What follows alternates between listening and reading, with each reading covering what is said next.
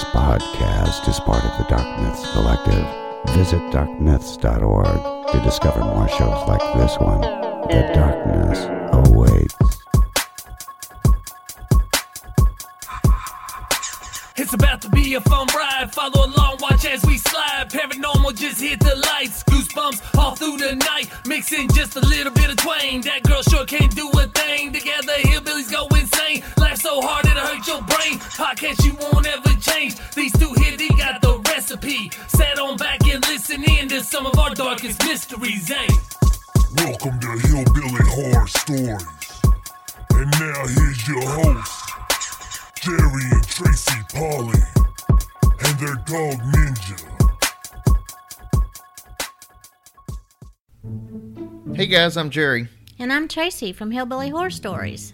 I am Shane Waters from the podcast Out of the Shadows. And I'm Justin Rimmel from Mysterious Circumstances. Damn, Justin, did you hear how proper and serious Shane was? I guess when you're a guest on Nancy Grace and have 1,800 people listening to you at CrimeCon, you get real serious. Okay, mm-hmm. Shane, I need you to tell the people why we're doing this commercial, but I need it just as serious as your introduction. You can see all three of our shows live in Indianapolis on Saturday, July 28th. All right, Justin, tell them what time to be there and where they can get tickets.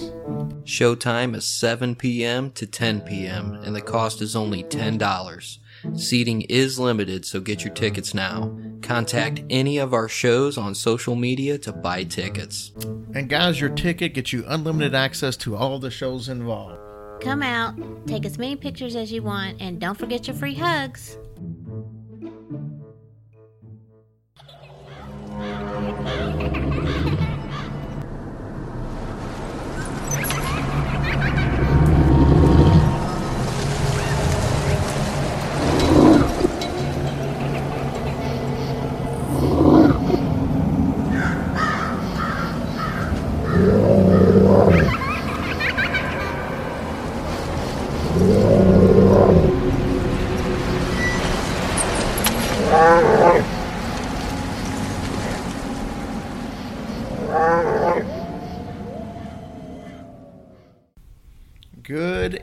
Everybody. My name's Jerry, and this is episode 99 of Hillbilly Horror Stories, and I'm joined as usual by my beautiful Brad Tracy.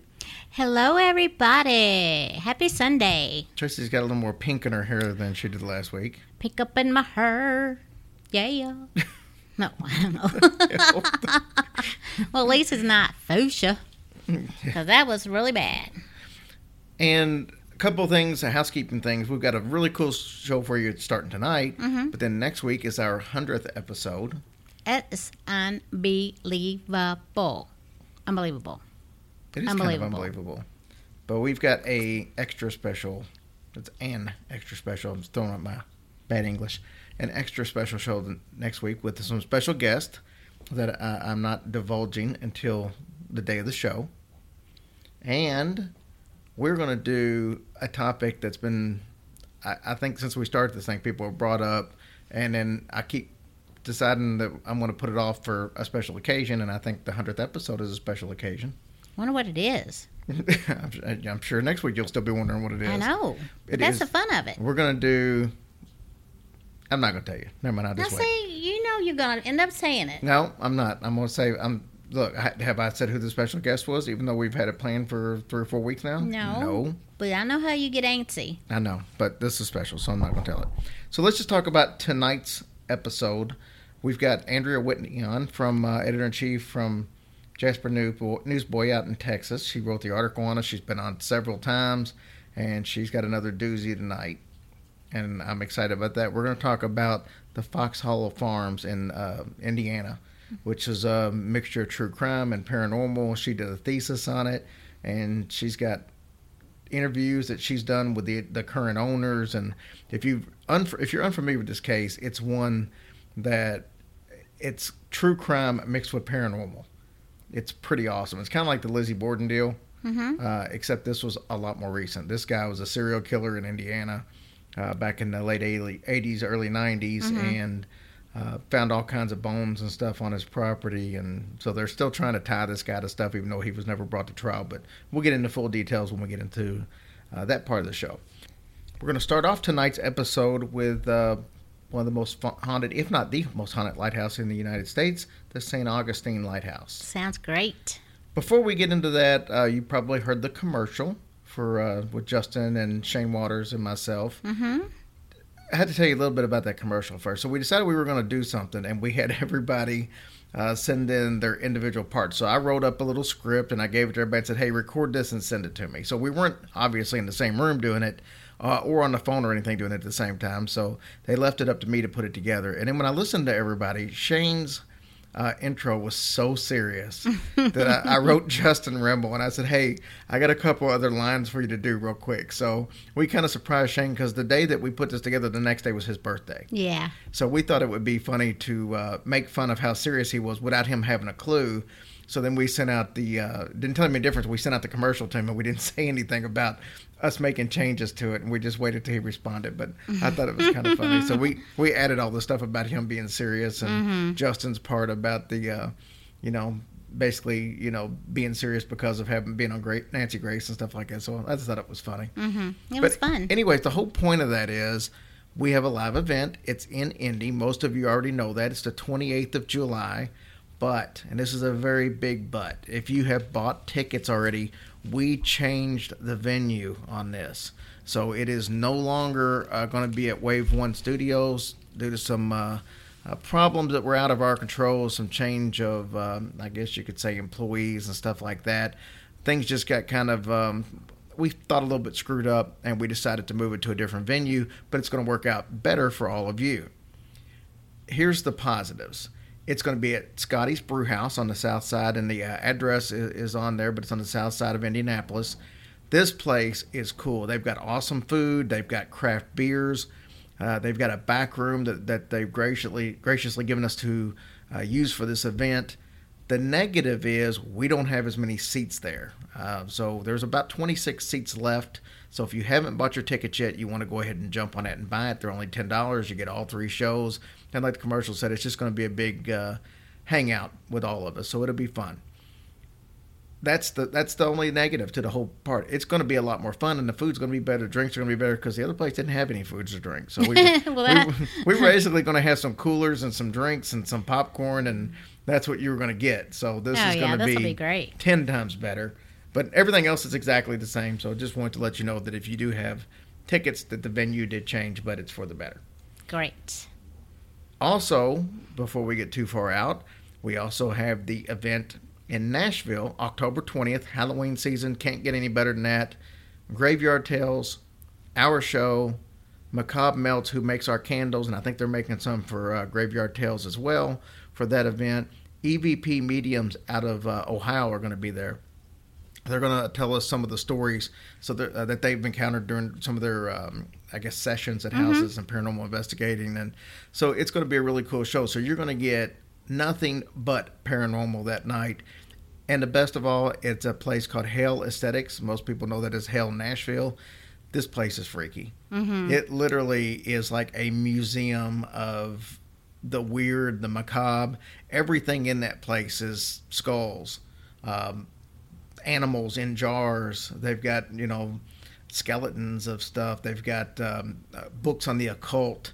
It is just a really cool place. So you can look up uh, Hell Aesthetics on um uh, the Google that Google thing, and look at that up. And I, I think you'll be very impressed with this place. So we get to do this show inside. They're clearing off stuff in their showroom to make room to do this show in there. Oh so, man, that's gonna be fun. yeah, very cool. So there's that's also ten dollars, and both of those are up for sale. If you go to Eventbrite.com and just pull up uh, search Hillbilly Horror Stories, you can see both of those shows. Oh, cool. Or go to all of our uh, social media, and we've all posted it. So there you go. What do you think? I I can't wait to see what all they have in that place. It's cool. Yeah. it's just a bunch of cool stuff. I mean, it's it's like you know, like the scene where in uh, uh, Psycho, where the guy walks into like the to sign his his um, for his room, and it's like the lobby's full of all like the stuffed crows. Mm-hmm. Oh, and all yeah, that stuff. right. It's got that kind of feel to Oh, it. cool, man. Oh, it, it couldn't be a more a, a better place for something like we're gonna do. Have to get us something creepy and bring home.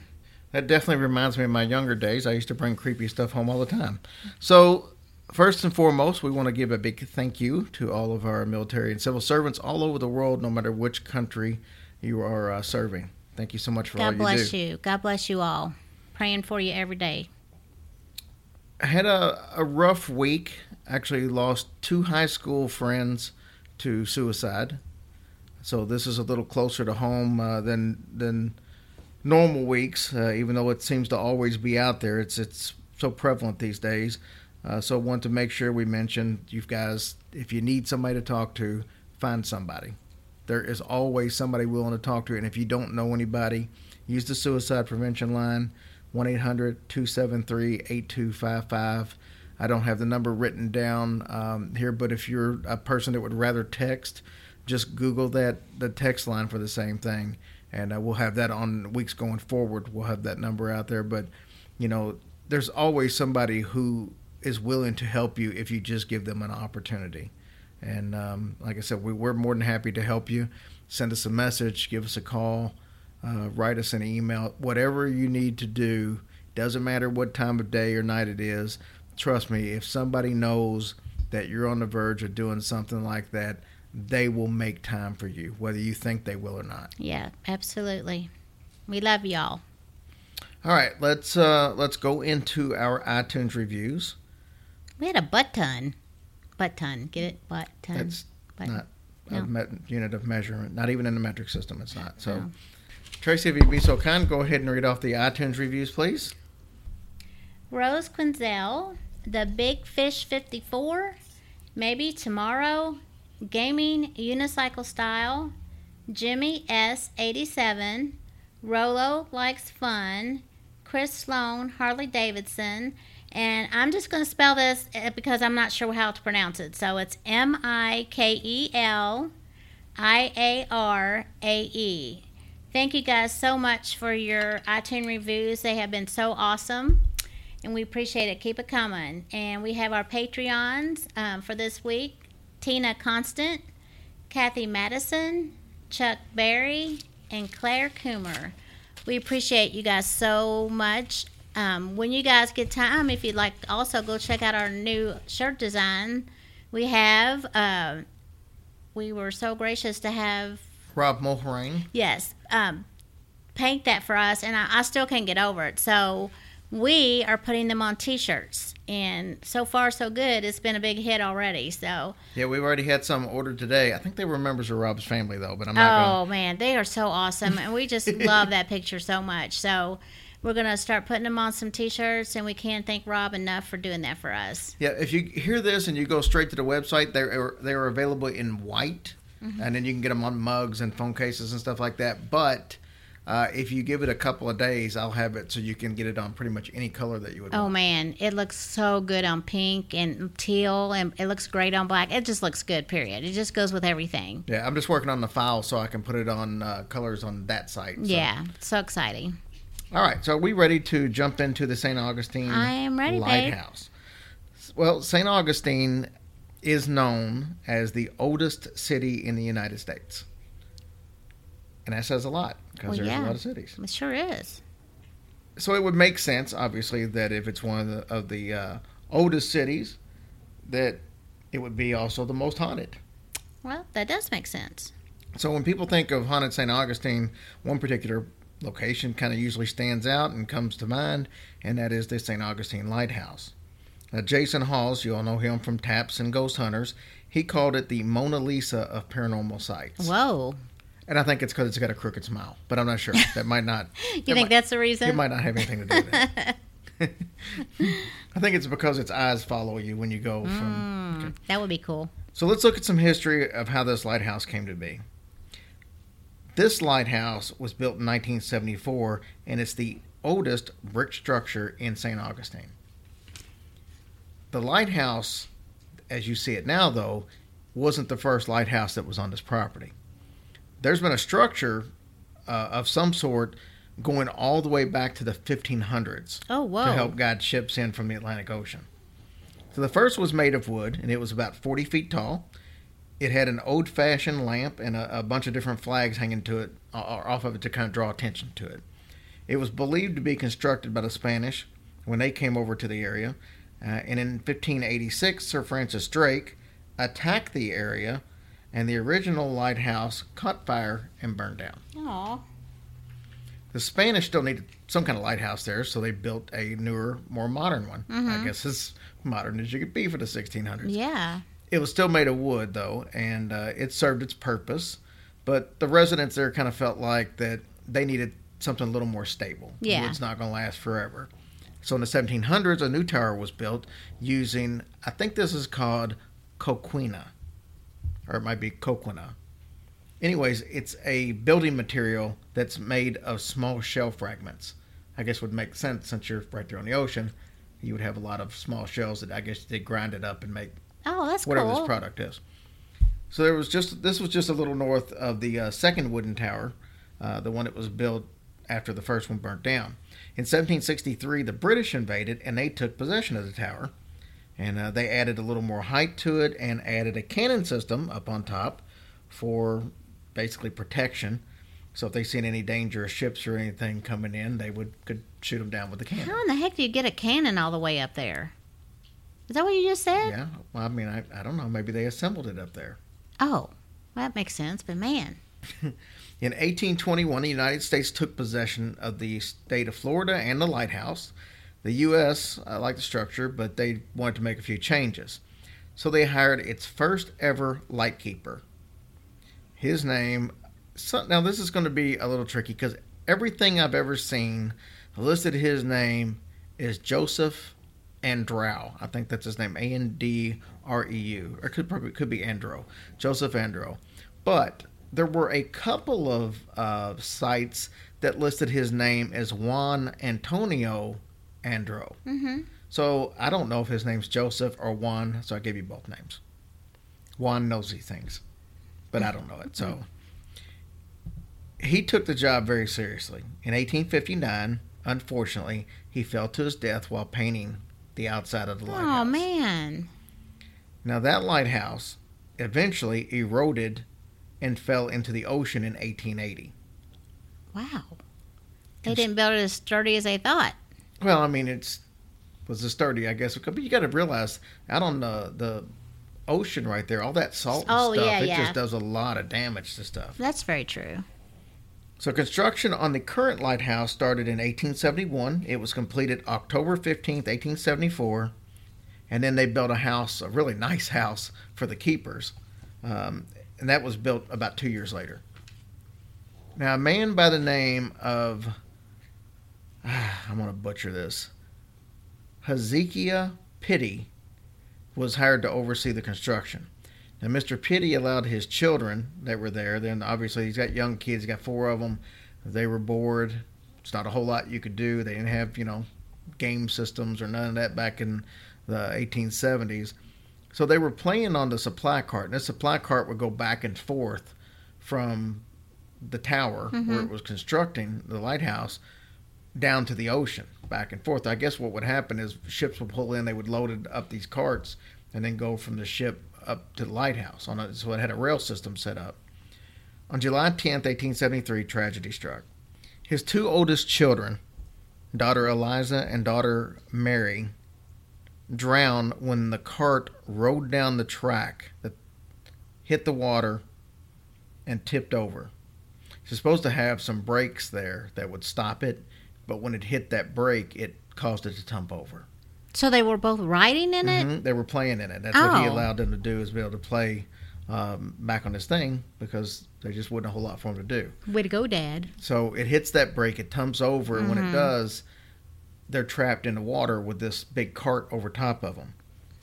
And uh, they were trapped there until a worker could get there and lift the car off of them.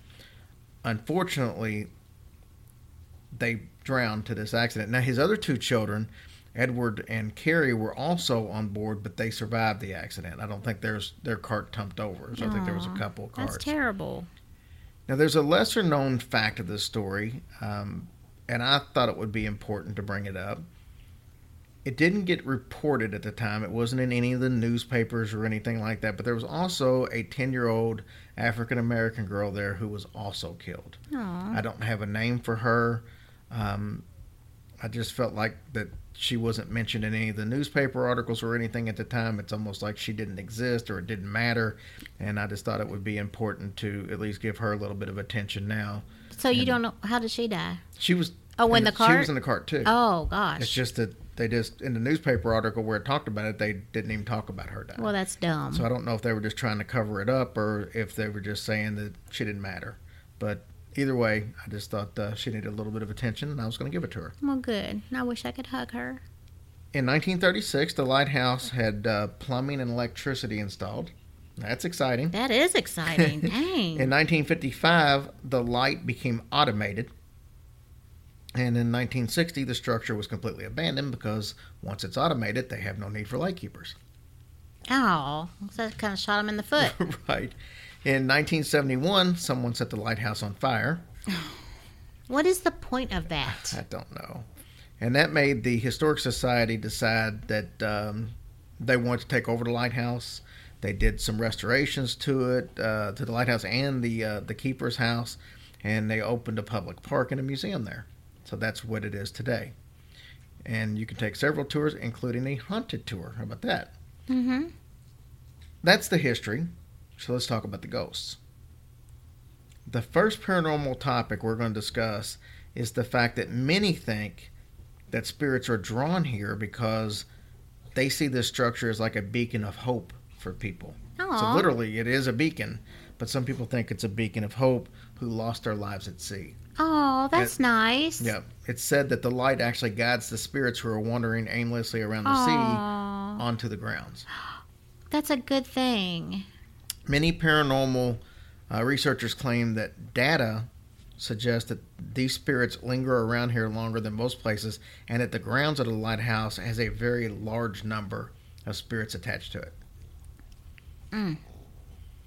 It's believed that the um, land that the, the lighthouse is on is also a burial ground for several individuals. There was one case where 13 pirates were captured and murdered on the site. Oh gosh. Uh, well, it was they were bad people and uh, they had committed some crimes, and their penalty was death. And they were buried there on that site. And rumor has it that several bones turned up uh, when they were building the keeper's house, and that's how they found out about it. There's hauntings, obviously, all over the lighthouse, but some of the main ones were in the basement, and most people believe that the the hauntings in the basement are said to be the spirits of these pirates. There's a basement in the lighthouse? Well, I guess that technically it's not really in the lighthouse; it's in the keeper's house. Oh. There may be a basement in the lighthouse too, but I know there's a basement in the keeper's house. So they think it's the spirits then Yeah. from the The pirates, Pirates and I guess and that would make sense because they found those bones when they were digging the ground for the uh huh. the Oh keeper's man. house. One of the more prominent ghosts that's seen on a regular basis is the original keeper that we talked about earlier, Joseph uh, Andro, the one who fell Mm-hmm. to his death while he was out there painting. So he's seen quite quite often. He just kind of roams the grounds. There's another keeper uh, by the name of William Harned, who in 1889 he also passed away on the premises. Now he died from tuberculosis, and in uh, 1894 his wife also passed away here. They are both seen on the grounds on a regular basis, usually together. There's also a story of a local man who lost everything in the stock market crash and the Great Depression in the late 20s, roughly around 1929. He committed suicide by hanging himself from the rafter of the light, lighthouse keeper's house. That's kind of uh, not really been officially documented, but many think that that's one of those deals where it happened, but it was kind of kept hush hush Mm-hmm. because they didn't want the negative publicity for the area. Oh, So lots of going on around that lighthouse. Yeah, even even though there's no physical evidence that that suicide took place, people who experienced the spirit there, they know that it happened, and they they said that this man is still there, and he's sad with the events that ended his life. Hmm. Many see um, a figure dangling at nighttime in Mhm. the air, just dangling Oh gosh. on nights of like really bad storms or bad weather Yeah. coming in. Oh, I wouldn't want to see that. Now, the most documented case at the lighthouse happened back when the Discovery Channel was filming a story there. Several people from the uh, production crew said they saw an apparition of a man that looked like a mist walking on the second floor of the keeper's house. They also smelled cigar smoke throughout the house and in the lighthouse.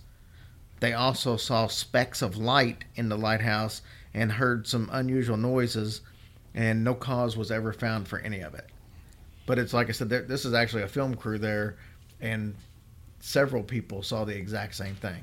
Now that's pretty cool that they all saw that at once. As you could guess, there's some children that haunt the lighthouse. Mm-hmm. One of these children is a child who was hit by a train in the early 1900s. Wait, you said one of them is a children's that or something funny. I don't know. It sounds funny. I don't know. Sorry. Oh. I know I said one of the children's, but I didn't think anybody was going to catch it. But you had to call me out on it. so this this child uh-huh. was hit by a train in the Oh. early 1900s. How's there a train by the lighthouse? I have no idea. oh, I didn't get that far into it. And I don't know why that. I don't know. Maybe he just liked to go there all the time. I don't know. I have no Oh. idea. the most obvious are the two little girls that died during the construction of the lighthouse. Small girls are said to walk around the grounds and they leave their little footprints in the sand. aw, I know it's adorable. it is adorable. They're seen watching individuals from the windows, and they've also been seen in the halls of the house. Hmm. I just think it's so interesting how the, I mean, just all these spirits just hang around. I don't, you know. Well, I could definitely think of worse places to hang around than a beautiful beach, ocean side in Florida. Well, that's true. I just, I mean, I know it sounds stupid, but you just think they might venture out somewhere else. But I guess they only want to stay where they're familiar with. So there's uh, the little girls we talked about. They can also be heard laughing at the top of the lighthouse. Mm-hmm. That's pretty cool. Yeah, they had some good times and stuff, you know. Uh, Eliza, when she passed away, um, she was the oldest of the daughters. Mhm. She was actually wearing a blue dress at the time, and they say that you can see a little girl in a blue dress just kind of floating um, around the lighthouse. Wow. Hmm. Makes me sad, but happy in a way. Right, they're still enjoying. Yeah, I'm still enjoying something. Yeah. One of the first light keepers was a gentleman by the name of Peter Rasmussen, and he was known for his love of cigars. And this would explain the smell of cigar smoke on a regular basis, even though smoking is not permitted on the grounds of the lighthouse. Hey. Wonder. Nah. Maybe he caught the White House. White House. The The White- light. Maybe he caught the lighthouse on fire. It could be. You know what I'm saying? He could have been careless, and it was a wooden structure. He could have. Not wooden, wooden back then. Oh, Anyways, ain't no cigar worth that anyway. They they're terrible. paranormal investigators have ha- heard disembodied female voices asking for help. They have heard footsteps and seen shadow people on the stairs. Mm-hmm. I wonder how big it is inside a, a lighthouse, though. It's I not. mean- it's not really big, and I, I got some pictures that are posted on Facebook that'll give you an idea Right. from the inside. But it's not a real big, which is why they had a keeper's house. Oh, well, that makes sense. Okay, I kind of I But in some, a lot of lighthouses don't have a keeper's house. Yeah, they do so they were lucky. there. Yeah, Right. I'd like to see inside one though. Matt Hladik, H L A D I K. I'm sure I butchered that. He's a guide for uh, uh, Dark of the Moon tours. Mm-hmm. Uh, they give a bunch of haunted tours of, of the um, lighthouse. He said that he's had many different experiences. He's only like 21 years old too. So Oh, how many experiences can you have? 21. 21. Come on. Hey, I wonder how many stairs it is in there. Uh, that's coming up. Oh, yay! Yep. he he said that he's seen shadow figures in the tower. He's seen furniture move, and he said that he's even seen a hand coming through the tower door. Like, like I- just right through the door. I guess like a, you know, like a see-through type hand. Mm-hmm. He said that uh, he's had some hairs plucked out when he was in the basement of the keeper's house. Remember, that's where the Yeah. pirates are. What if the hairs were plucked out of his booty? Booty hole. Or maybe it was out of his arm. Oh, good. No, it wasn't, and we'll hear that was about it. so good. Anyway, he said that while he was in the middle of a tour one time, that a hand grabbed his ankle, and it made him trip. But it it was like an invisible hand, so it made him look like he just tripped on air and fell in front of I people. would have so laughed. That would have been funny. the Dark of the Moon tour started as a Halloween seasonal thing and became so popular that it became a full time gig. Oh, So very cool. It's so popular that the tours hold 50 people and they regularly sell out. That's a lot of people coming. St. Augustine has eight different companies that offer ghost tours. That's how haunted this place is. I mean, like that's so Louisville's got one. Yeah, They've got eight. that's crazy. The uh, lighthouse became a very hot paranormal topic back in 2005 when ghost hunters, TAPS, came to town. Jason Hawes, Grant Wilson. Uh, Jason and Grant were fascinated about a place, and some uh, really hardcore ghost hunters from all over the world come to this place just to check out hmm the lighthouse. It's really cool. Very, very cool. A couple of quick ones to kind of end on. Visitors report a young girl in period clothing looking out the lighthouse door uh, or just kind of standing by an upstairs window. In 2009, a cell tower technician took a picture of his coworker with the lighthouse in the background. The figure of a young girl in a long black dress is, and, and long hair can actually be seen standing alone on the top of the observation deck. Oh, like she's waiting for somebody. Yep. It Like she's me- it waiting for me- her love. It looks to me like she's more like she's sitting with her Mhm. legs dangling down, but maybe that's just me. But I've got a picture of that Oh, neat. that we also posted. And then there's a man in blue that's basically terrifying people. This guy's like kind of a jerk, but um, anybody who's worked or lived in the house has Uh-huh. seen him, and it's freaked some people out. This entity will follow you down all 219 stairs from the top of the lighthouse down to the bottom. That is a bunch Yep. of stairs. One lighthouse keeper was so scared that he refused to live there any longer. He eventually was able to switch duties with another member of the Coast Guard who wasn't afraid of ghosts. Oh, so many think that the man in blue is actually Joseph Andreu, oh. the first first Mhm, keeper. mhm. St. Augustine Lighthouse um, has about 200,000 visitors per year, and it still has the original Fresnel lens from 1874. Oh, very cool. 370 handmade prisms in that lens. And it just recently had some stuff done on it. The tower gets painted every five to seven years. Mhm. And that is the story of the St. Augustine Courthouse. Well, that. or lighthouse. What are you Or saying? courthouse. I don't know. Oh my I have, no, God! I have no clue what I'm saying. Sorry, folks. He's extra ball headed today. I guess that's what's happening. Too many Well- houses. You got a keeper's house, lighthouse, courthouse, the White House. You done said the White House. I know I did. I saw that, but you know that's cool that they had an, uh, another house to live in. I mean, that was really nice. And what do you see pictures of this thing? This was a really, Really, really nice. house. This is like a big two-story Victorian style. This, this was oh pretty nice. wow! I said Victorian. I don't know my I don't know my orient. Well, you know, it may not um, be Victorian. It might just be a big, nice two-story house. Well, that's true. But hey, it's better than sleeping in that and having to climb up two hundred and something daggone stairs every time you. That no, I couldn't do that. I don't think you have to climb up the stairs all the time. There's not a big need for you to be up in the top all the time. Oh, You just got to go up there occasionally to make sure the lights are still working. oh, that's true. That just seems like a bunch of wasted stairs. Yeah. Why'd they put an elevator in that biatch? No, I don't think there was a lot of elevators going on back in 1874. I'm sure they had them. Going up, going down. What the hell? All right. So, as promised, uh, Andrea Whitney. Oh, we love you, honey. we love you so much. Oh, and I'm not going to say it. Don't say it. I'm not because she'll get mad at me. Anyways, we're just going to say the number was 208, and she'll know what that means. Nobody else will know what it means, but she'll know what it means, and that's just going to be enough to make us laugh. So, anyways, Andrea Whitney uh, came on. This is her fourth appearance. That's more than anybody else. Yeah. Only people that's been on more, just by coincidence. It's me. Yes, you.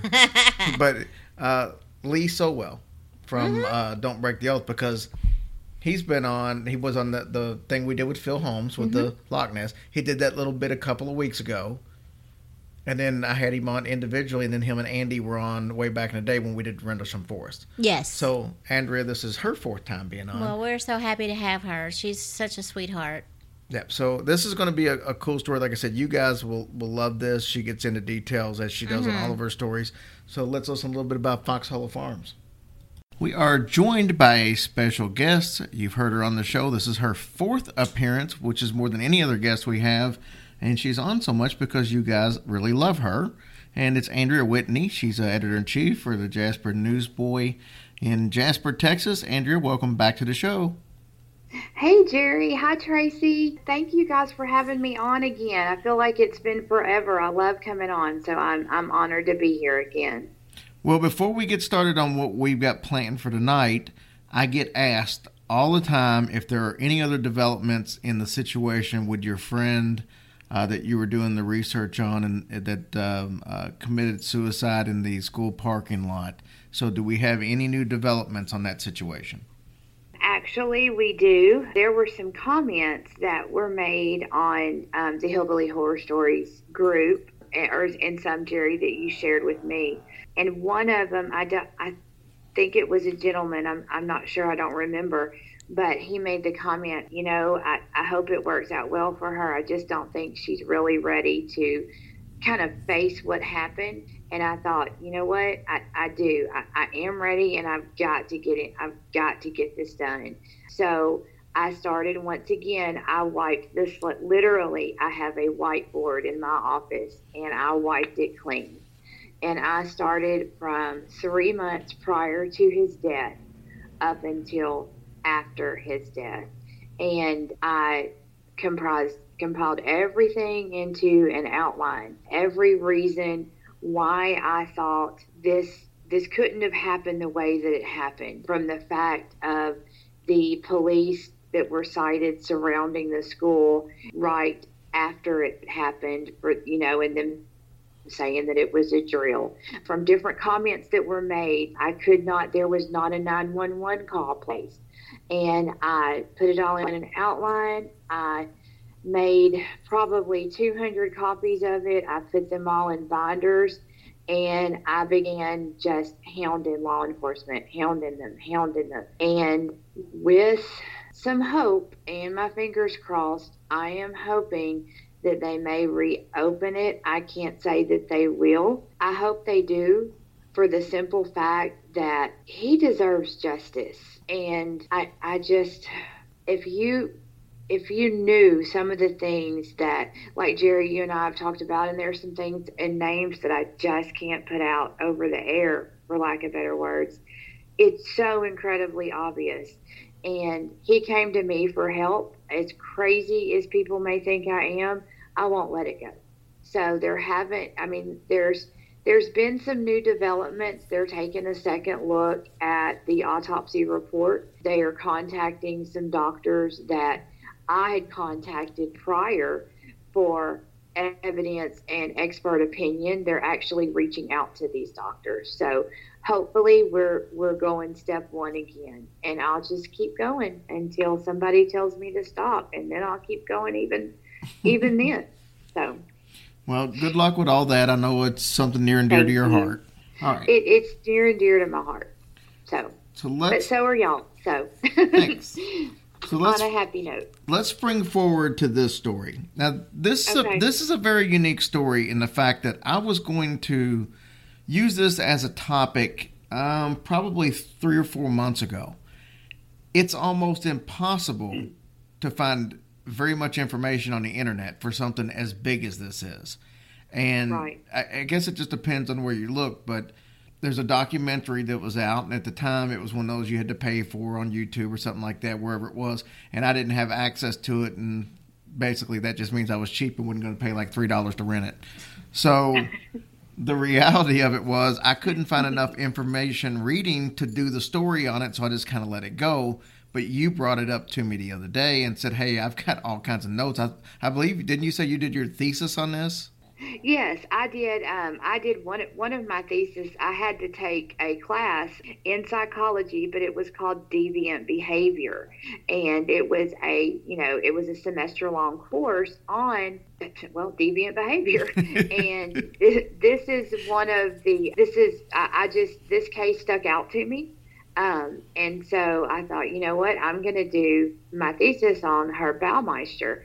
And so I have tons of notes you know, I spoke with law enforcement at the time. I actually spoke, you know, with several different people from neighbors to law enforcement. Just, I, to a lot of people. I was never able to speak with anyone on from Baumeister's camp. Of course, that's that's not surprising, but I was able to speak with Mr. Graves, I'm the owner of the home. And anyway, as we get into the story towards the end, I'll have some updates that haven't been they haven't been publicized just because you know the story is kind of has kind of faded away. But I think the the readers might be interested to hear it. So. Can I give a brief synopsis of what we're talking about without stepping on your toes? Do you think? Yeah, you can. Or um, I actually, yeah, a, a kind of a backstory because that's what I've got is a backstory. So you go right ahead. Well, I'm gonna let you get into the details. I'm just gonna tell people in general what we're talking about. We're talking about absolutely Fox Hollow Farms in uh, Westfield, Indiana. How close is that to uh, Indianapolis? Do you know? Um, it is probably 60, 70 miles, is what I, I believe. Okay, so it's not not that Yeah. far. It's 18. It's not that far. Yeah, it's an 18 acre farm. And in the early 90s, uh, Herb Baumeister lived there. He was a local guy, local business guy. Weird shit started happening, and he became the suspect in, I don't know, several people that became missing that they assumed were killed in the 80s and the 90s. So the heat got on him. He fled to Canada, and during the midst of him being gone, they found over 5,000 bone fragments on the property they could they said that they thought there was about as many as 17 different victims but they could only properly identify five of them and they think that most of the murders happened in his uh, inside the house at the indoor pool that he had. But that's the basic background of this guy. But as we get into the story you're going to find out that this is one of those rare cases where it's a combination of true crime, but it's also a lot of paranormal activity in the in the home and surrounding area right there. So, with that being said, I'll turn it over to you, Andrea. Okay, that sounds great. Yes, this is the story of Herb Baumeister. He was born in 1947, and, this is just kind of a little bit of backstory. As we get into it, this kind of plays in, into into the story. But when he was 11 years old, there this is kind of disturbing, but when he was 11 years old, he started exhibiting, I guess you call it deviant behavior tendencies. He would was, you know, he had the trifecta, wetting his bed, playing with dead animals, doing things that normal children shouldn't do. When he, like I said, when he was 11, he urinated on his teacher's desk. He was just one of those definitely had some issues. Mom and dad took him to the doctor. Doctor, of course, said he would he would grow out of it as time went on. Even when he was as young as 17, uh, there is a it, it's kind of hard to find any information on it but there was a case of uh, one of his friends who went missing and this was supposed to be baumeister's really good friend. They had been p- playing baseball in the park and herb came home. His friend did not come home he was listed as a missing person. They never found the body. But as time went on they you know they have no physical evidence but you know they wonder what if, if he was that was part of it. He attended college dropped out went back and then in 71 i believe he married julia and they had three children and the marriage of course crumbled when the, the investigation started. Pretty much jerry like you said he was accused of i think the final number was 20 of 20 murders. These were all gay men who visited a certain district within indianapolis. Uh, there was was some bars that he would frequent. He went by the alias of brian smart. He actually one of the victims had gone to the police. This was a victim who survived and said, Hey, I met this guy named Brian Smart. I went back to his home with him. My friend and I did. He basically tried to kill me with a, by strangling me with a pool hose. And he said he killed my friend. Well, that's what sparked off the investigation. Of course, anybody knows anything about law, if you don't have a body, it's very hard to build a case. So all of these men, as they start looking into it, these men are just going missing, missing. I mean, we're talking one a week. And they all seem somehow to tie back to this alias, Brian Smart. So the victim that survived went and decided to go back to the same bar. He actually followed Baumeister as he was bringing home another gentleman. This was one of Baumeister's last known victims. And he was the last known victim that got in the car with Baumeister was wearing a red t shirt. That's going to come into play later. But the victim that escaped death followed Baumeister in his car so that he could get the license plate uh, of this gentleman, Baumeister, who was going by the name of Brian Smart.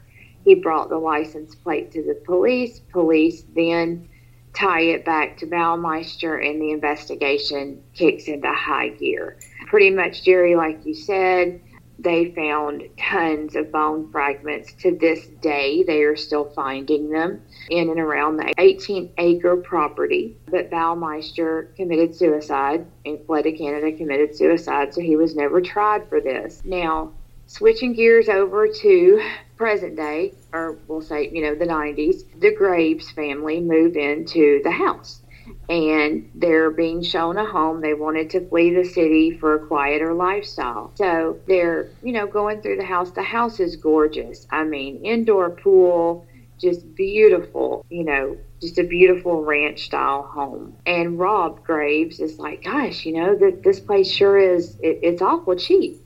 Hmm. And then he got to thinking, wait a minute, is this the house that I've seen on the news? And so he asked the realtor, is this, you know, the Herb Baumeister home? And the realtor said, Yes, yes, sir, that's why it's so cheap.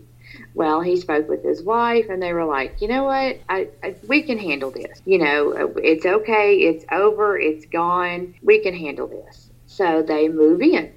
Everything is, is rocking along smoothly. You know, they're renovating some parts of the home, making it their own. And the first instance, which these are, are, are pretty well known on the internet, Mrs. Graves was vacuuming gravel up from the pool area. And she had her vacuum cleaner actually plugged into an extension cord and not directly into the wall. And the extension cord was probably one and a half feet from her. It, her vacuum cleaner went off. So she turned and looked. Her the extension cord had become unplugged from the actual vacuum cleaner cord. Well, she plugged it back in, and she's still vacuuming. It happens again. And she thought, okay, that's weird. Maybe I didn't plug it in tight enough. So she goes back over there, she secures it, and she begins vacuuming again. And on the third time, it came unplugged. She said, okay, no, that's that's it. I, I can't, you know, I can't do this. I'm freaked out. So she decides that she's not going to vacuum anymore that day. As they're moving in, things are going, you know, they're going good, except for here and there, um, things would come up missing. You know, just pieces of clothing here and there, just just different things would come up that, that weren't right. The next thing that happened uh, was Joe LeBlanc is going to enter the picture. Rob and Vicki Graves were very successful at their jobs. Rob was actually a car salesman he had a good friend and colleague, Joe LeBlanc, who had a very long commute to get to work. And so he asked Joe, he said, Hey, you know what? Why don't you come on and live in the guest house? You know, nobody's there. It would, you know, it put somebody there to, to kind of, you know, keep the place from, from running down. Of course, Joe said, Absolutely. Now, Rob told Joe, Hey, I want you to know that, you know, it's the Herb Baumeister home. And he said, Oh, I don't care about that. You know, I, I don't believe in all that. I don't care. So he wasn't phased by any of the history.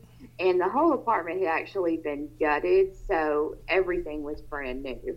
Now, Joe had a dog. His dog's name was Fred. So the very first night that they had moved in, Joe and Fred settled in for the night and they were going to watch a movie. But because Joe was so, he was just beat, he went right to sleep. This is the first night in this house, okay? He has a dream. In this dream, he is running for his life. Those were his those are his words. I was running for my life. He said, I didn't know what I was running from, but I knew something was chasing me and I had to get away. So he wakes up and he sits bolt upright in bed. And have you ever woken up from a dream, Jerry, where you're just you still think you're in that dream. It takes you a little bit to kind of come back to reality. Yeah. Is that Yep. Okay. Well, that's what happened to him. And when he woke up, it was within a, a period of seconds, he hit the floor and, and started to run. He was still scared. And he hit the door frame as he was running. And that, of course, you know, woke him up. It, well, it probably knocked him out first, but he woke up. Um, he was on the floor. He had glass in his hands. He was just, I mean, because he had run into the, the outer door. He still, you know, even years later, he said that was one of the most scary, the scariest experiences I've ever had because I didn't know what I was running from. So he, you know, he knew something was there then, but he just kind of pushed it to the side. In the meantime, Vicky had come home from work one day. She had found her husband painting. She was looking around, you know, at his work, seeing what all he was doing. And she glanced kind of out of the corner of her eye and she saw something red. And she looked, there was a man in a red t shirt standing in their yard. Now, she described this man as the look on his face because it wasn't very far. She could see it was straight out of plate glass window, so she had she had quite a view from the beginning. But she said she walked outside and she said the look of fear on his face is something that she's never seen before. So she started walking towards him and she realized that he doesn't have any legs. All she can see is head, shoulders, and torso. But yet this man turns and runs towards the woods. I mean, she doesn't see his legs, obviously, but this apparition goes towards the woods. She looked back at her husband. He had seen it and he joked about it and called it a serial killer groupie ghost, which was kind of tacky, but I mean, I guess, you know, hey, try to find humor in everything, right? um, so they just, um, you know, Rob was like, okay, you know, maybe, maybe it was just, uh, maybe it was a real person. And Vicky was like, no, I'm telling you, if it was a real person, then how the hell were they running? Because they had no legs. um, but Rob insisted on installing security cameras. They did install these cameras, and Rob later said that it was something that he wishes that he would not have done in a way because the things that they caught on that security camera just made it to where he, he said he would go six, seven nights with no sleep because he would see things on the security camera. He would see like he described it as white mist, but they had a human form. He would see them moving to and from the pool room. He would see bright lights along the fence line.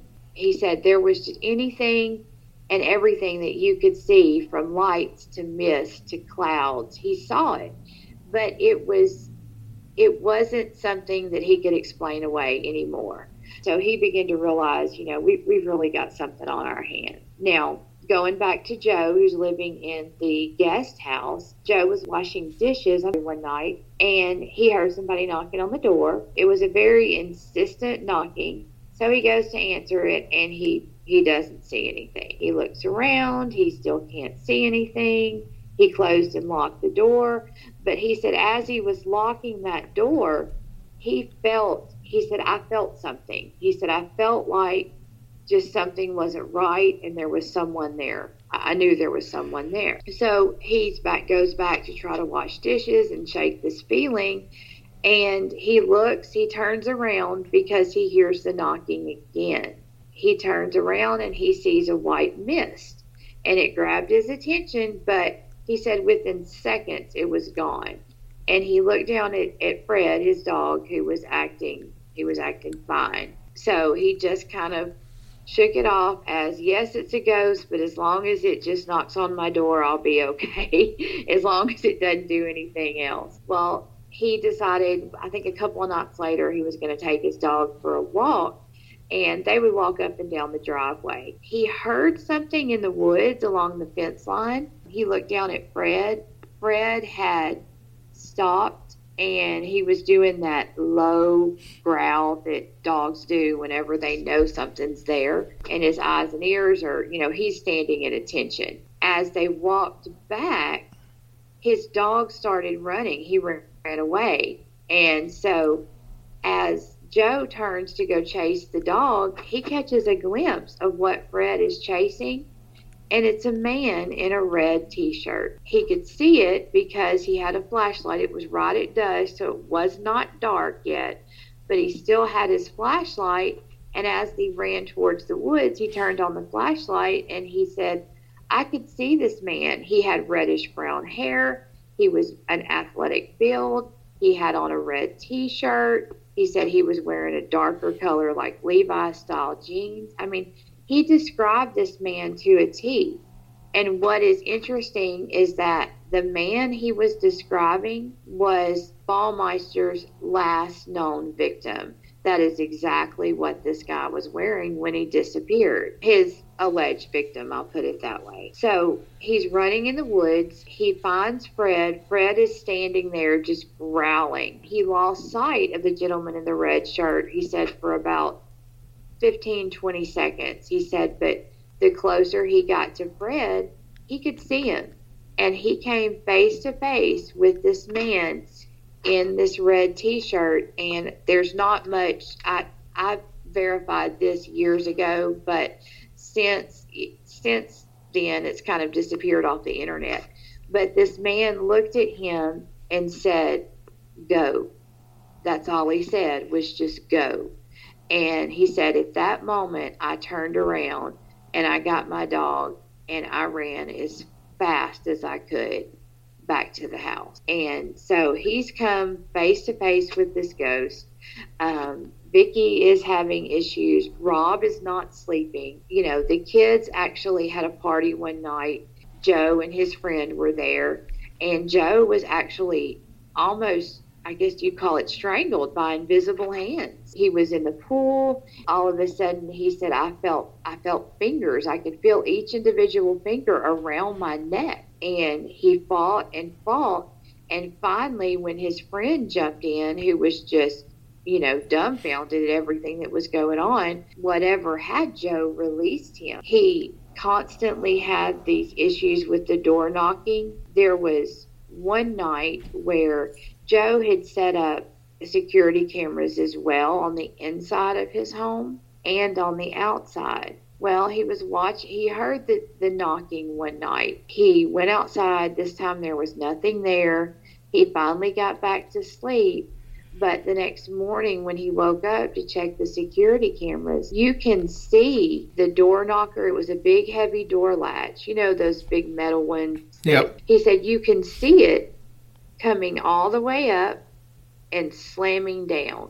And he said it did that four times. He Joe actually set up some EVP sessions. He would get growls and like guttural sounds, whispers, but nothing no distinctive words. He couldn't hear I mean, you couldn't make anything out. Yes, the next thing would be Rob, Vicky, and Joe decided that, hey, let's go kind of scope out our property. This is our property. Let's go digging around and see what we can find. The very first bone that they found, Joe found it, it was a femur. Um, they dug it out of the leaves. It wasn't even buried, Jerry. It was sticking out of the leaves where you could actually see it with the naked eye. So I, I find that strange. I don't know if maybe they were meant to find that. They had kept looking and they found nine other bones, but I actually verified this with Mr. Graves because it blew me away. They also found, probably within three feet of that femur, a red t shirt. Wow. It was a, yeah, it was a red t shirt that it was ripped kind of in the abdomen area. And Rob had said it looked like like if someone grabbed the front of your t-shirt if you're in a fight and you turn to to run away and it rips. He actually this t-shirt, I don't it was I don't know if it was polo or something like that, but he actually traced it back to the date of this style of t-shirt the date matches the same year that the last victim went missing. Was it his shirt? I, I think so. But they turned everything over to authorities who were investigating it. They, you know, everyone knows that Baumeister pretty much would strangle his victims. He would then dismember them and bury them at different places within within the home. Police that investigated it when after Baumeister's suicide, the investigation kind of died off, but beforehand, Julia had allowed them access into the home. And these are seasoned law enforcement officers who have come in. I mean, they even had the FBI come in, and they they every one of those officers said when you walk in that pool area, you just feel it. It's evil. They said you can feel the evil. So after, like I said, after Baumeister's suicide, they kind of they kept looking. Like you said, they found over 52 bone fragments. They actually came along, I believe, not even 10 years ago. I believe they still they still found. You know, they're constantly finding them. But he is it's he's believed to have killed. You know, 20 people was the last the last number that I had. He did he did the same thing to each one of these victims he strangled them. He he dismembered them and buried them, and everything was done. All of those murders were done in the pool, that indoor pool area. There's been several paranormal investigators that have gone in there. I'm sure Jerry, you've seen a lot of their their quote evidence. Some of it was a little far fetched to me. I tend to lean more on the side of, you know, evidence. For me, that red T-shirt blew me away. I mean, it, someone out there you know, put that there. I say someone, I mean a ghost. I do believe that place will constantly, I don't think it will ever not be haunted because, like one of the law enforcement officers said, it's pure evil. Baumeister lured these men knowing that he was going to kill them, knowing that they weren't going to go home at night. So I, I do believe that every one of those victims is probably still there and I think they will continue to haunt the premises for as long as I, I mean until they can get answers. And the sad thing is is that this case has gone cold and there's no new updates since 1999, I believe is the last update. That kind of that leads to a definite haunting, I would think. But that is that's the story of Fox Hollow Farm. Well, and then you know, like you said, he when the heat got turned up, he fled to Canada. Canada. And, and committed suicide. Yeah, and they, they the, his attorney was trying to find him because he had a divorce going on all, during all this, and the, the the attorney ended up contacting a judge saying he couldn't find his client, but that's when they found his his body that after he had uh, killed himself, he left a suicide note, but he didn't mention anything in the suicide note about the never, deaths or anything. He didn't. He apologized to his wife, and I don't. Jerry, what exactly did I don't remember what his reasoning was. I say reasoning. What I know he apologized to Julia. Did he mention financial distress? as a reason. I don't remember what the reason was. Yeah, I don't remember the suicide yeah. note. I just know that he didn't make any mention yeah. or, or any confession at all of any yeah. anybody that was missing. But like I said, there were people all over the Midwest from the 80s and the 90s that were missing that you know they they think he had a part of going all the way back to like you said even his friend at, at an earlier time in life. So there's no tellings how many people were actually involved in this. It could be, you know, 30, 40, 50 people for all anybody knows. Right. I mean, documented it's from 1980 to 1996. But like you said, Jerry, when he was as young as 16 and 17, uh, you know, who who knows how many missing, you know, missing persons could be attributed to this. And, you know, of course, it's that area is going to be haunted. I, you know, of course, I would love to actually get my hands on it and, and do some hands on investigating from the paranormal side of it. But at the same time, you know, that this story is one of those that, you know, it's been years since I did it, but I dug out all my notes and going over it, even just this evening, Jerry, before we, we talk, it gives me the chills. I mean, this one creeped me out. And I don't know if it's because there's a true crime aspect to it, but if you think about it, the majority of our hauntings that, that are discussed on Hillbilly Horror Stories kind of tie back to a murder or a sudden death.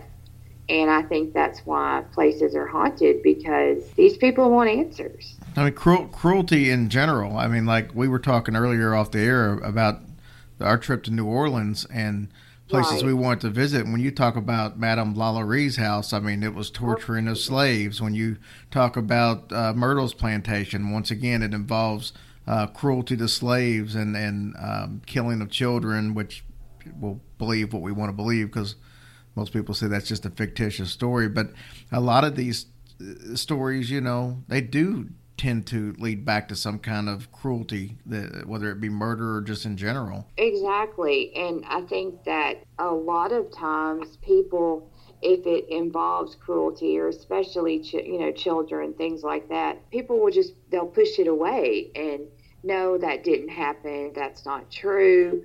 But the fact is that if you look into the majority of these cases, they go back to a violent death, violent or sudden or, a, you know, someone that died at the hands of evil, you know, whatever that evil may be, man or woman.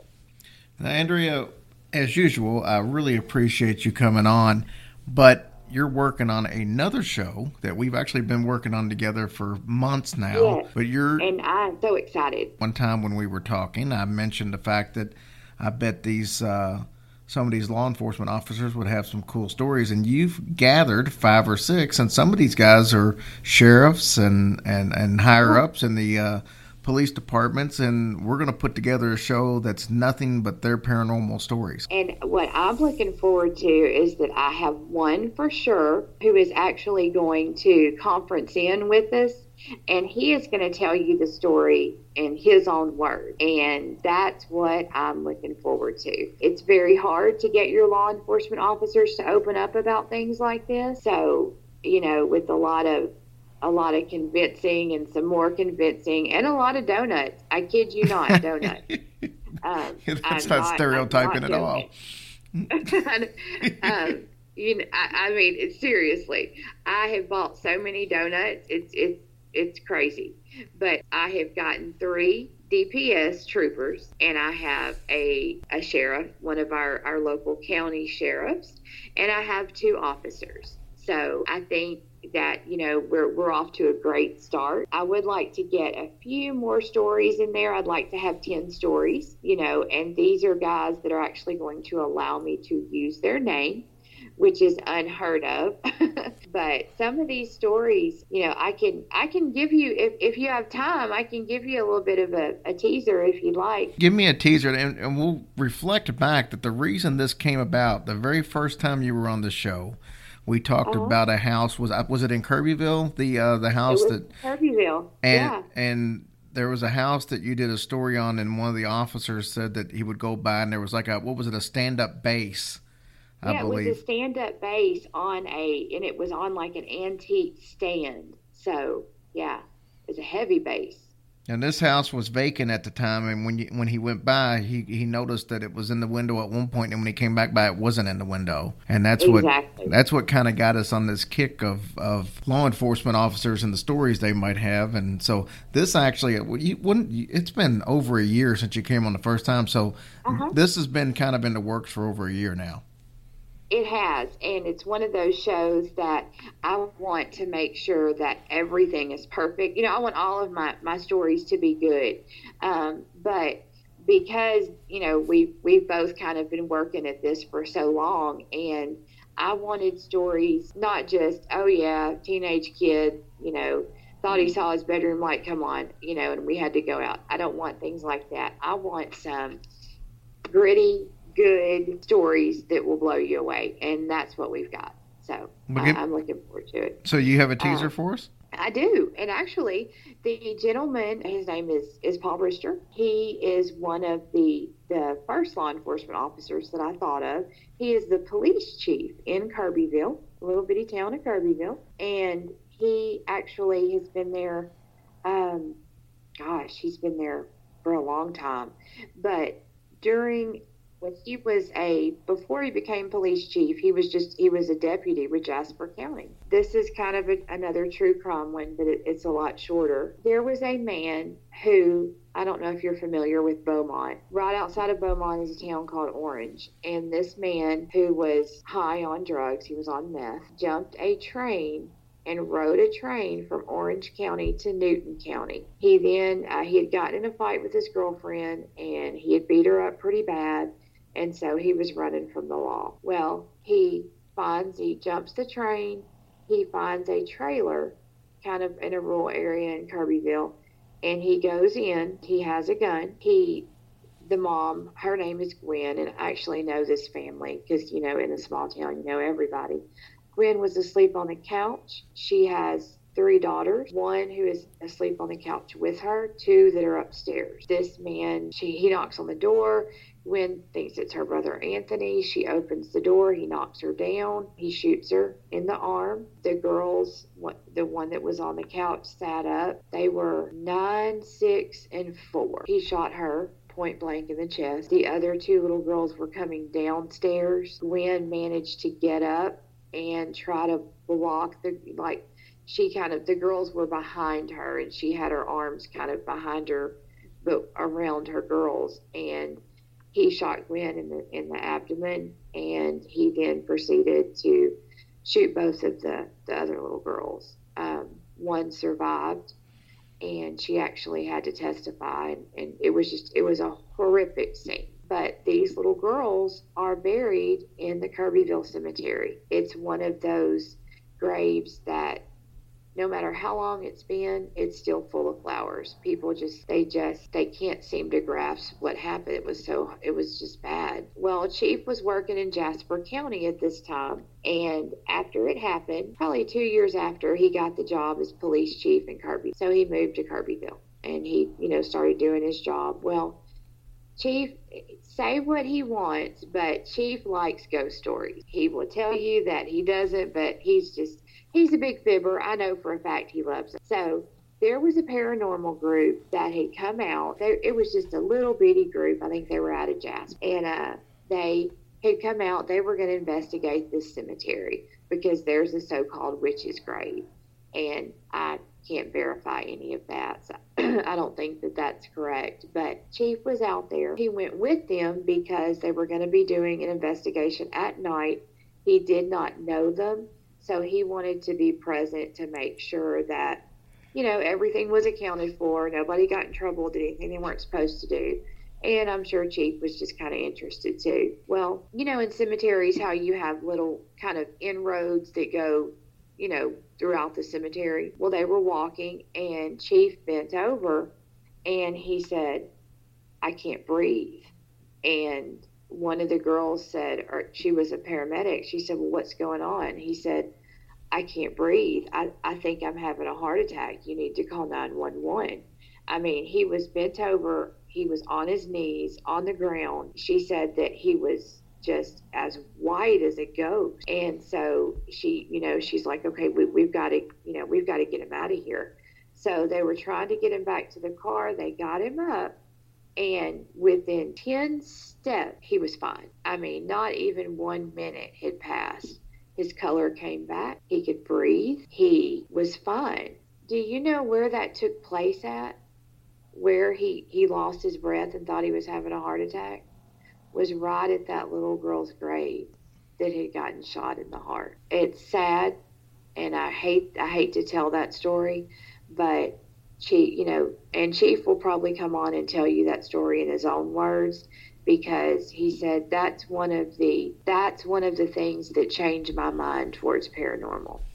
You know, he said, I know I was not having a heart attack. I know now what it was. I mean, he was he went down on his knees in front of her grave. So it's a very sad story. I know. I hate to end on a sad story. I hate that, but you know, it just it goes to show you that there are, you know, there's things out there that we don't understand.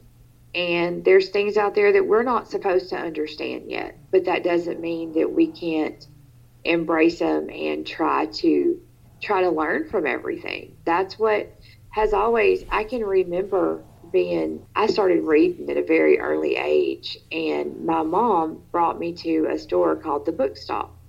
And she said, okay, you know, here's the children. I think I was like four. she said, okay, here's the children's section, this, that, and the other. And she said the next thing she knew, I brought back scary stories to tell in the dark, and I was three. so, You- sounds like um, destiny. she- I know. She said, "Well, at least she's reading," you know.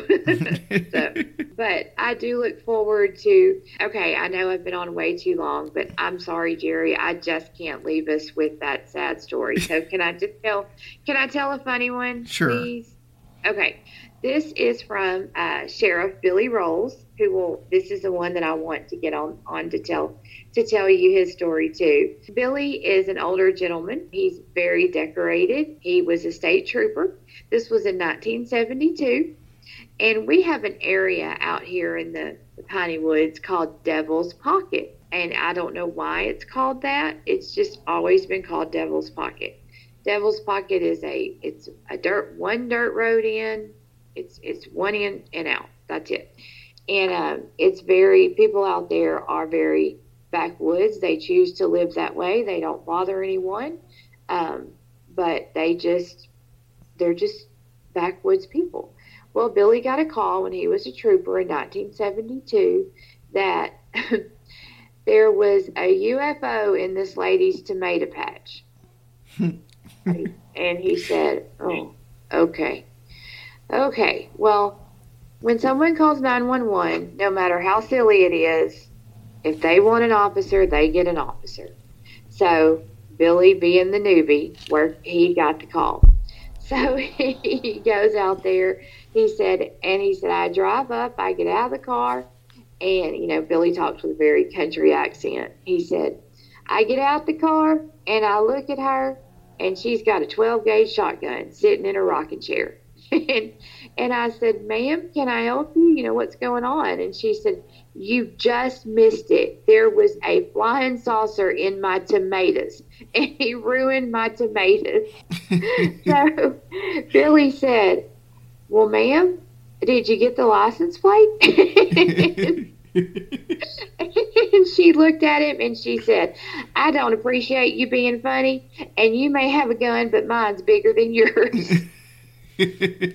so, anyway, he took the report and he said, I didn't see any evidence of any flying saucer, but some of her tomatoes were squished. So, who knows? That's, that sounds like some of my family members. I mean, so there you go. But it's a lot funnier when you hear Billy tell it. So hopefully, you know, I'll have him kind of give his rendition of it. So we talked a little bit earlier about all the fun stuff we're going to do in New Orleans. So you and your husband are going to tag along with me and Tracy, probably to Myrtles, probably to Yes. the uh, cemeteries to see uh, Marie Laveau, and then you wanted to go out to what's the name of the swamp? Manchac Swamp. Manchac Swamp. And Yes, the last I heard, the only way you could get out there is to take a tour by swamp boat. that's right. That's that's that's the only way that I know of as well. So we will have a lot of fun stories to tell uh, after our trip to New Orleans in August. So Yes, we will, and we'll have lots of pictures for the Instagram too. Yay! So that's, well, that's right. I forgot we got Instagram too. I, I- always forget know, to well, post. Oh, I know, because I always forget too, because I, I kind of I, I gravitate towards Facebook. Yep. But I'm sure Natasha will have a lovely time putting up all the pictures that we send her. and some of those will probably be quite funny.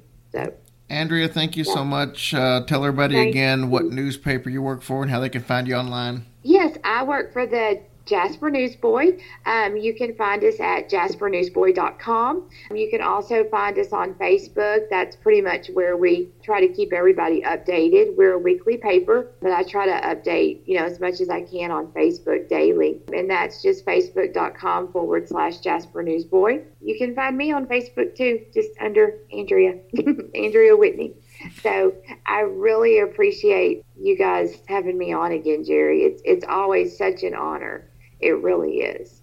Well, everybody loves listening to you, so we're glad to have you on. And uh, thank you so much for making it time for us and actually getting this accomplished on the first try.